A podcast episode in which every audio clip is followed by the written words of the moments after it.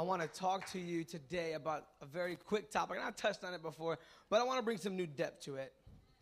I was, I was over the course of the week. I was mentioned it earlier. I was listening, listening to some CDs by Joyce Meyers, on, based on the Book of James. And one of the things she talked about is the power of the mouth, the power of your words, and how much you create an atmosphere, whether negative or positive, with your very mouth. And uh, we know more people hurt by words and bound up by what people have said to them than actual physical abuse or mental abuse. Isn't it amazing that you can hear about something, but when a loved one tells you something like, you know, they've been unfaithful or they've done robbed you or stole from you, it hurts so much more when you actually hear the words. There's something about words that make things a reality. What is it when somebody dies, you have to call their family to make sure it's true? Or one of your friends from tell you, oh, your boyfriend was doing this, and you got to go find out from the horse's mouth, right? Because you want to find out what it is. Your words can kill people. Your words can keep people bound up, and I guarantee you, at least 70% of the people in this room are bound up by words. Don't be super saved and say you're not. You're bound up by things that people have said to your life. You're still bound up by your ex boyfriend, your ex girlfriend. You're still bound up by all your little high school friends who hurt you. So many people still bound up by all these things. James chapter 3, verses 7 through 12. It says, All kinds of animals, birds, reptiles, and creatures of the sea are being tamed and have been tamed by man. Verse 8, but no man can tame the tongue. It is a restless evil full of deadly poison. Somebody say, No man. You need the help of God Almighty to tame your tongue. Some of us, when we were saved, we were just curse words like crazy. It's funny, the Christians, when you talk to somebody who came to God, one of the hardest things for them to overcome is how they talk. How much they used to cuss. How much they used to swear at people and do all these types of things. Come on. If we as a church make a decision to change the way we talk to people, the way we hurt people with our words, we will have a church that cannot be stopped. A church that will never stop growing if you can tame your mouth with the help of God. If you can tame how you look at other people, I was just talking about it on Wednesday. It's one of the hardest things in the world. When somebody walks by, you want to say something about how they're dressed. You want to say something when the, some, some girl comes out with her belly half showing and it's all just a bunch of rolls. You're like walking down the street. What is she thinking? What is her problem? Did she look at the mirror when she came out this morning? Y'all know what I'm talking about. Don't act like y'all say don't want to laugh. When they wear the real tight pants and they got no business wearing them. They got more rolls than Chavez Bakery. You're like, good God, what are they doing? If you can tame that part of your tongue, 48 years old thinking they're 16, take that off in the name of Jesus. if you can tame your mouth, I'm gonna just start carrying like extra women's clothes in my car or something, and you know, here, put this on. This is for you. I don't want to talk about you. Just cover up, cover up, cover up. If you can tame your tongue with the help of God, you will change your entire mindset. How many of you, by a show of hands, say it's really hard not to talk about people? It is really hard. Used to have this customer that came into the store on Boston Avenue. I worked at CVS, and, and there was this thing about this lady that she had an odor you can smell from four to five aisles over. They called her the cat lady, and everybody ran in every direction. And I'm ashamed of myself that not once I offered her some help. I just walked away from it. She was that repulsive. We always talked about it, but I look back now and say, my words. What your words could have helped somebody. We're too busy passing so much judgment. We fail to realize our words can bring life. The Bible says life and death. It doesn't say death and then life, it says life and death. Come on, I want you to analyze yourself right now. Have you been hurt by somebody's words? Are you still holding on to the hurt by somebody's words? Have you allowed somebody? Have you allowed anybody to be, make you a prisoner in your own body, in your own heart, in your own mind because of their judgment of you and how they declared it. Come on. I remember I was talking just the other night, I was talking with Danielle, and I was talking with Danielle, Melvin, and a couple of people. And it was quite humorous. Let's not get distracted by a crying baby. That baby's words are bringing a lot of, you better stop now. I was, I was reminiscing with my cousin here about when we used to watch movies when we were young. And as you know, my parents were super strict. I saw more movies at school than I saw at home. That's the truth. So when they would say something, you know, we would be watching the, whatever movie it was, and they would say, damn. And all those kids would get self righteous because we wanted to keep watching the movie. So I wish they wouldn't have said that. It would have been such a good movie without that D word, Dad. I remember I used to do this. Oh, again. ¿Por qué Dios? ¿Por qué? and then we would all slowly look at our parents. Like, are they reaching for the remote? Are they reaching for the remote? Most of our TVs didn't have remotes. Our parents didn't believe in that. They were old school. We had the, we, we, we, my grandmother's house. You ever had those box TVs that were in a big wooden box? Remember you had one of those at your house? Yeah, no, no, no, just a big box. It was like a big, like a furnace, but it was a TV. And every time they said a bad word in the movie, it was like, man, I wish they didn't say that. It was like strike one. By strike three, you knew it was going off. And there was like certain words, even though curse word is a curse word, we had certain levels of cursing. And once you heard that word, you knew that movie was coming off. But our parents realized the power of words into our lives. More dictators and brilliant generals have captured their country's faithfulness and loyalty through their very words their very speech. You think of someone as, a, as Adolf Hitler. He was one of the greatest orators of all time. He was one of the smartest people of all times. Too bad that it was just a very twisted, demented genius. The way he was able to take over half the known world. Isn't it amazing? Hitler killed over 50 million people, but only lost 8 million himself. I find that ironic. The power of his words spurred his entire nation into action. The Bible says, with the tongue we praise the Lord our Father, and with it we curse men. We've been made, who have been made in God's likeness, and out of the same mouth come praise and cursing. My brothers, this should not be. Cannot both fresh water and salt water flow from the same spring? My brothers, can a fig tree bear olives or a grapevine bear figs? Neither can a salt spring provide fresh water. Out of the same mouth that we're singing on church and Sunday, we're cursing God with the same mouth. Talking about our one another, cursing towards one another who are made in God's likeness. The Bible says this cannot be a house divided against itself, cannot stand. The Bible says, let every word that falls from your mouth edify the hearers around you. Are what you, is what you're saying going to edify me? Is what you're saying going to edify the people around you? Or have you covered your light for Christ? Or have you allowed yourself to be hurt? James chapter 3, verses 3 through 6 says this. It's one of the most amazing scriptures in the Bible. It says, When we put bits into the mouths of horses to make them obey us, we can turn the entire animal. For those of you who don't know, a bit is a small metal piece. It's just like a small cylinder about this tall, about this wide and it's put into the mouth of the horse through the reins, and the reins are pulling on that bit. And you can pull that horse left or you can pull it right. You can tell it to go, you can tell it to stop. And verse 4 says this, or take ships as an example. All there they are so large and are driven by strong winds, they are steered by a very small rudder wherever the pilot wants to go. Likewise, the tongue is a small part of the body, but it makes great boasts. Consider what a great forest is set on fire by just a small spark. The tongue also is a fire, a world of evil among the parts of the body. It corrupts the whole person set the, and sets the course of his life on fire. And it itself is set on fire by hell. Did you, did you grasp that?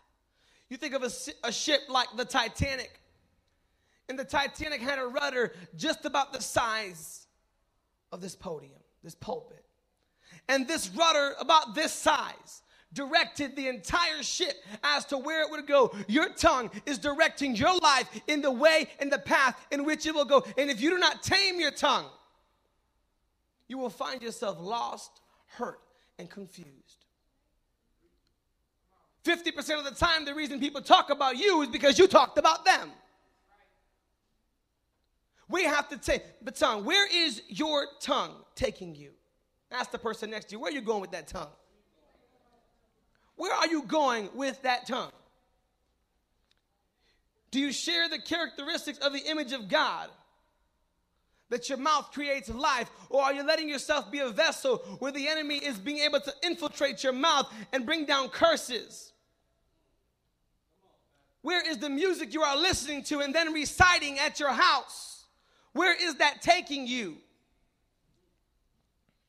I find it so funny. Everybody is talking about the VMAs and all the craziness that happened at the VMAs. All the stuff that Kanye West did. But I didn't watch it. I saw it on YouTube, Pastor. I wasn't watching that. And then, oh, Jack Black said a prayer to Satan. We saw that, but we, we just heard about it. That's what it was. We heard about it. What are you listening to and watching? Was it funny to you what they did, or was it hurtful that someone was able to speak against God or speak against a fellow human being in the fashion in which they did it? How is your life being directed? Are you hurt when you hear curse words? Are you uncomfortable when you're hearing somebody swear around you? Or is it simply okay? Do you not set a standard for your friends? The same standard you set for your life, you should have for the people you hang around with. You should not sit there and say, it's okay for so and so to do this, and I'm gonna do it this way though. I'm gonna go God's way. I don't care if Emma and Heather cuss around me. Because I'm living for God. What they do is on them. Where is your tongue taking you? For too long, we've spoken ourselves into prisons. For too long, we've downed yourself. I'm not pretty enough. I'm not beautiful enough. I'm not this and I'm not that.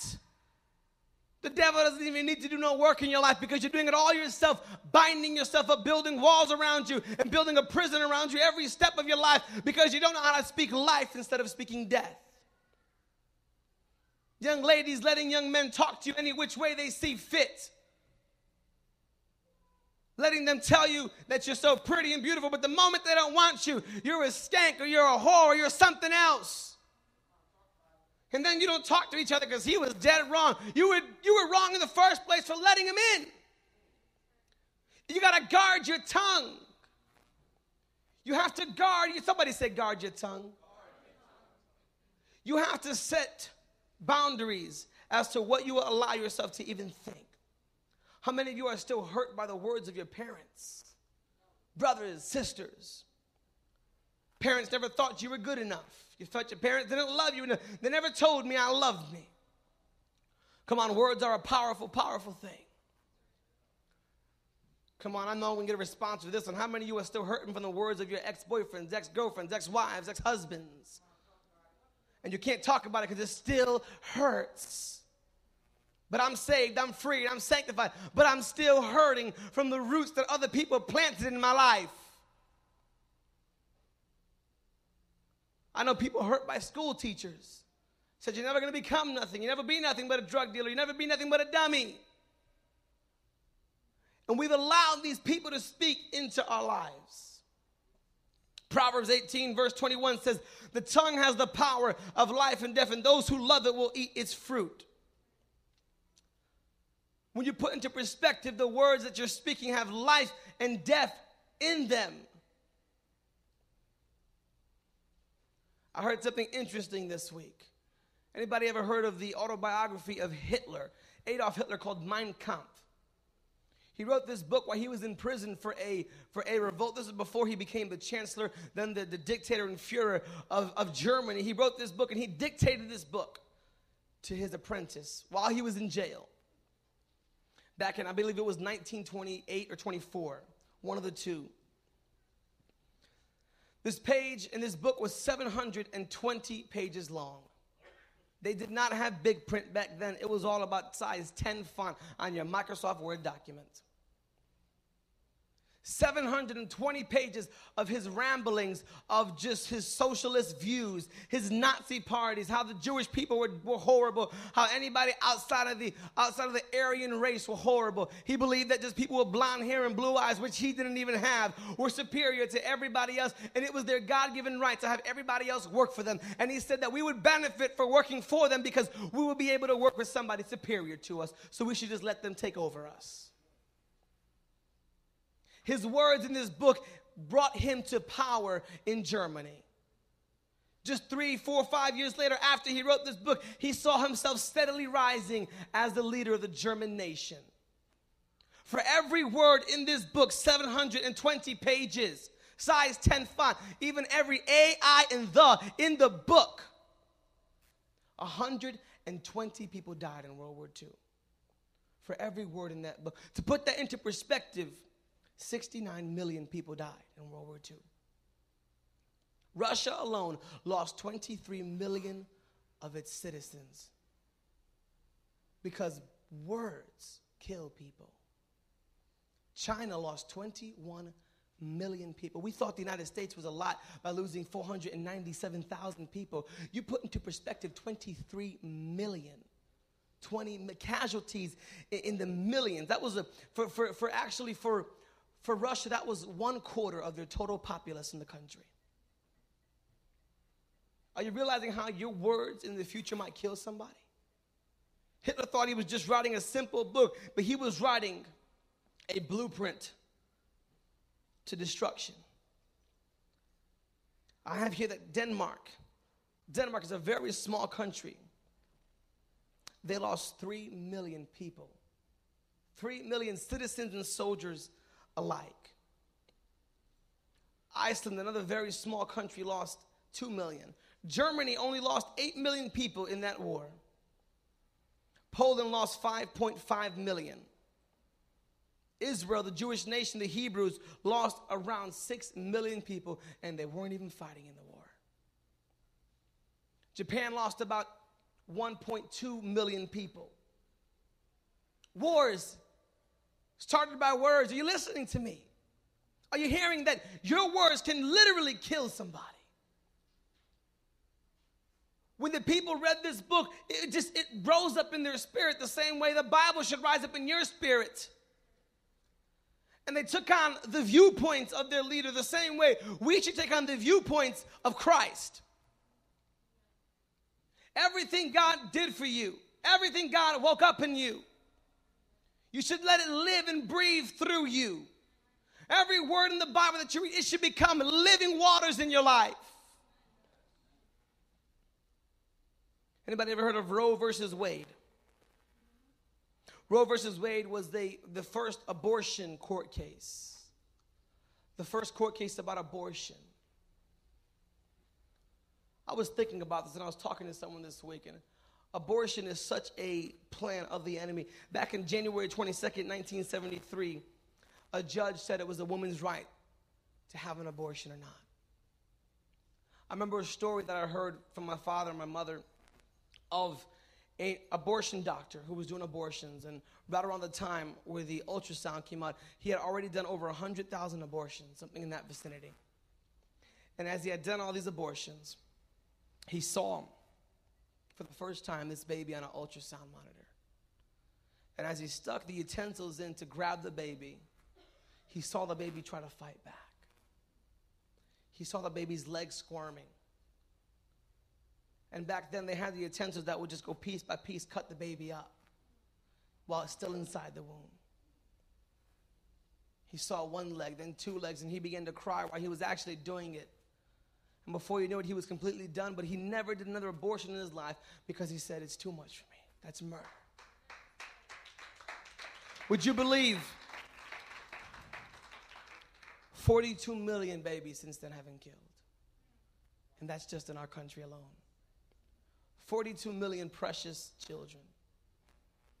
As Deanna holds Eva in her hands right now, as Kashaya holds her child in her hands.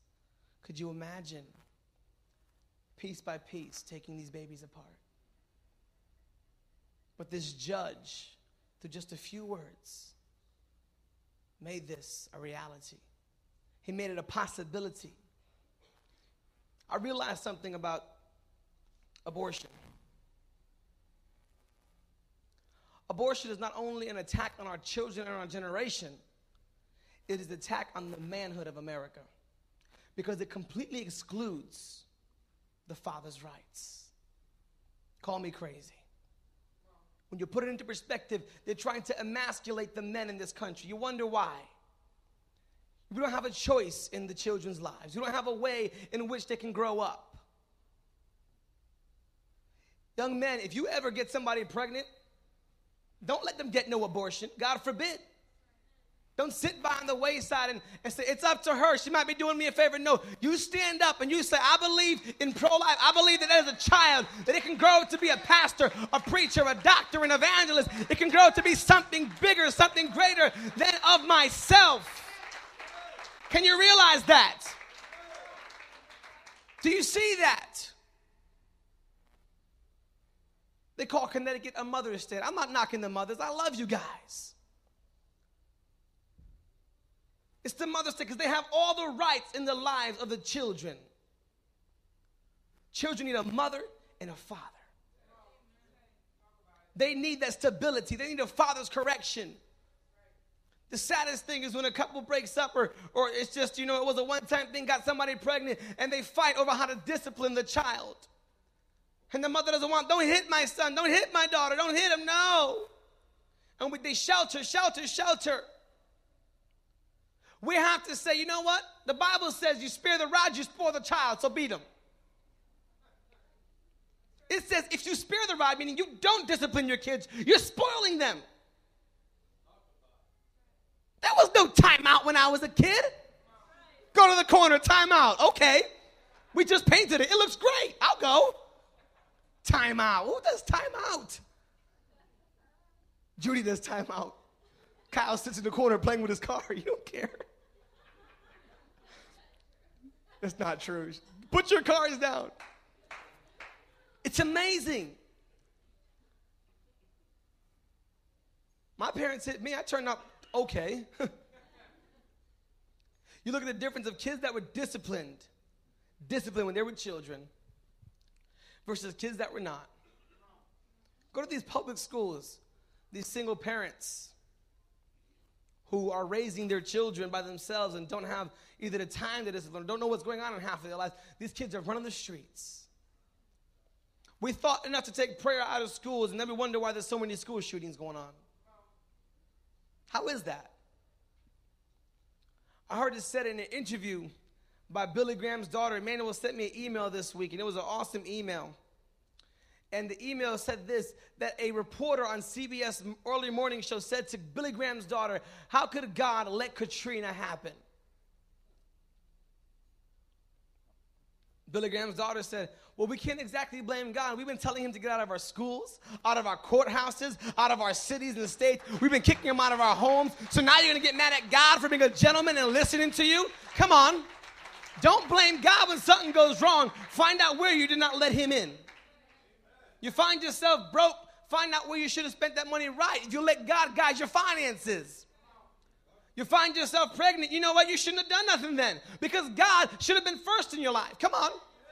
Can we talk about it today? When you find yourself in a mess, I, I know somebody who got their license suspended because they were drunk driving. She was mad at the court. Why are you mad at the court? You totaled your car. You got drunk. You did that. Nobody else did that.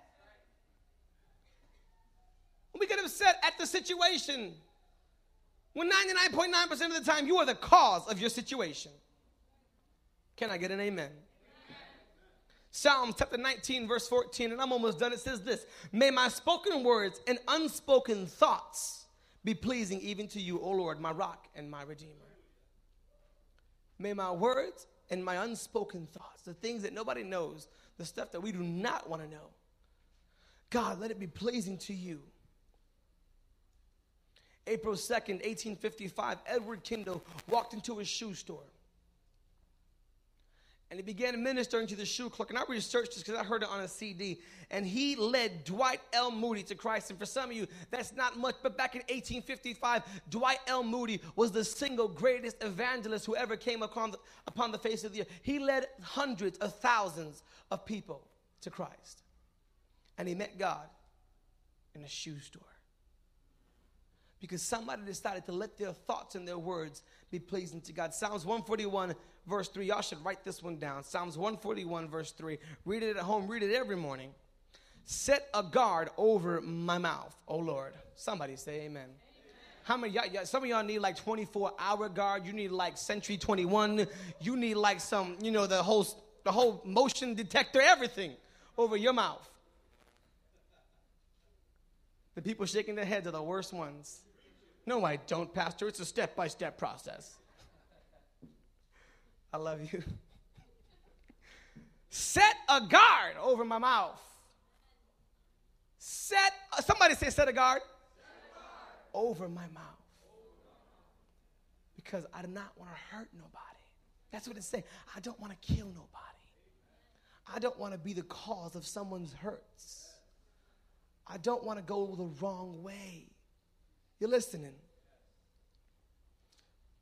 Keep watch over the door of my lips.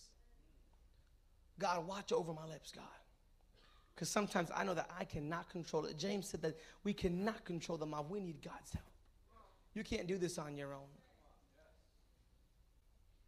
If you know how much you've been hurt by words, then don't hurt other with words. If you know how much damage is done to you. Psalm 17, verse 3, one of the greatest scriptures I read this week. I am purposed that my mouth shall not transgress. That's the latter half of that verse. I am purposed that my mouth shall not transgress. He said, I am making it a purpose in my life. There's a purpose to why you go to work because you get paid. There's a purpose as to why you do things because there is a payoff in the end. He says, I'm purposing my mouth not to sin so that I know that I shall be rewarded for my life not sinning. Come on. Last scripture of the day, Psalms 39, verse 1. I said, I will take heed to my ways, that I sin not with my tongue. I will keep my mouth with a bridle while the wicked is before me. Oh, he says, wherever I'm at, even when I'm with the wicked people, when I'm with the sinners of the world, when I'm hanging out with people that aren't Christians, God, I'm going to set my mouth right so that I can be an example. Because I know that I've been hurt by words. God, I know that I have been hurt by words. You've been hurt by words in your life. Come on. He said, God, I know that I need an extra touch from you. Come on, stand with me right now.